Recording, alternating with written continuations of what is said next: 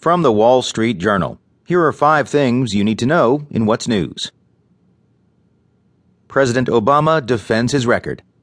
President Obama, in his final State of the Union address, argued the U.S. has made significant progress on many issues and offered an optimistic vision that stands in contrast to the mood of many Americans.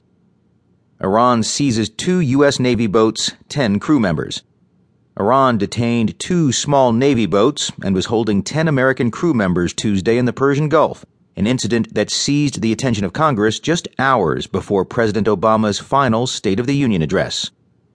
U.S. exports first freely traded oil in 40 years.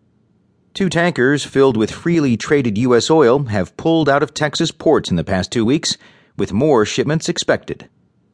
Behind Toyota's late shift into self driving cars.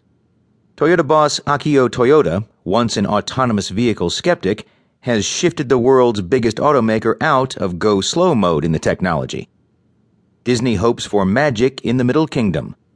After more than a decade of planning and five years of construction, Walt Disney plans to open its first theme park in China on June 16th.